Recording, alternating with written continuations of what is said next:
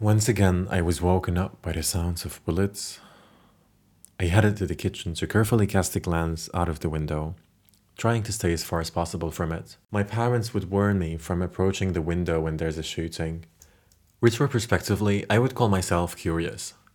A young Syrian, curious boy. Peeking out of the window, I saw a militia. At that point, I shouldn't have known what a militia is. If my dad hadn't watched the news the whole time, just like many Syrian families did, I would have called them thieves. Thieves with big weapons. On the one side, I could see a poorly equipped group of fighters with turban headwear and white cotton pants worn under a long robe. On the other side, there were Syrian soldiers, well provided with weapons, armors, and ammunition. Both of them, the soldiers and the militia, had already crashed at the crossroad. Fronts were formed daily. They gave themselves names and introduced their goals in a video uploaded on social media, in which they defined their aims. All of them had one target to free Syria. In fact, I didn't know what was wrong with Syria. As a kid, I had a decent life. My family had a fancier apartment in the city and a cottage in the country. My father had nice rides, and I used to go to private schools and have private tutors coming to the house in the afternoons. What are you doing there? Come over here! That was my father. Turning around and staring at him, he saw the whole battlefield in my childish eyes.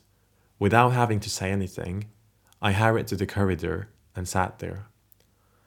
Time passed and the sun rose. At a single blow, it was quiet. It was school time. School played a significant role among Syrian families, at least among the bourgeoisie.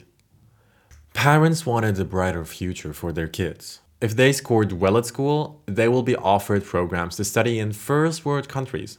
Whenever my parents saw me playing computer games, they would tell me, don't waste your time with such stupid making stuff. If you didn't score enough in high school, you would have to stay in Syria. It sounded as if I would rotten if I stayed there. So I did my best in terms of school. Same procedure every day. Lunch waited for me after a long school day. Books waited for me after a short lunch break. Private teachers in English, French, Math, and Arabic would come and go. I had that sort of life that I would like to offer to my kids someday. I wanted to go to school when the riots ended. I didn't want to rack my head with what happened. Such riots and street battles happen on a daily basis in Syria. I just hope that they carried the bodies away. Am I a monster because I didn't care about the dead people at our front door? No, I was holding on tight to my dreams. What do I call people who are still living in Syria? Heroic optimists. They believe in their country and dream of rebuilding every single house that was destroyed. Young and older people swear that they would rebuild the city with their bare hands. As long as it's possible, people are still pursuing their careers. If a doctor's clinic was knocked out, he would move on to the next building and work for the community's common good. How do people get along with shortages in such crises? They get creative.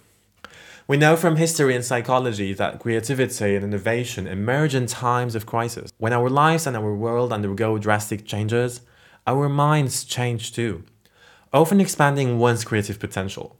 For example, because of the lack of electricity production, environmentalists, please cover your ears, people would bring car batteries. They would slit open the wire of routers, connect each wire to the battery's bushings, and voila, you are connected to the outside world. And if you were wondering how they would charge their phones, same way, the car battery was a lifesaver.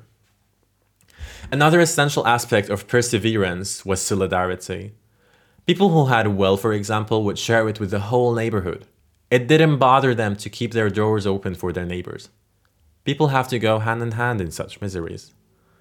However, many Syrians left the country. According to Wikipedia, 5.6 million Syrians have fled, seeking asylum in other countries. Are they still heroes? Indeed.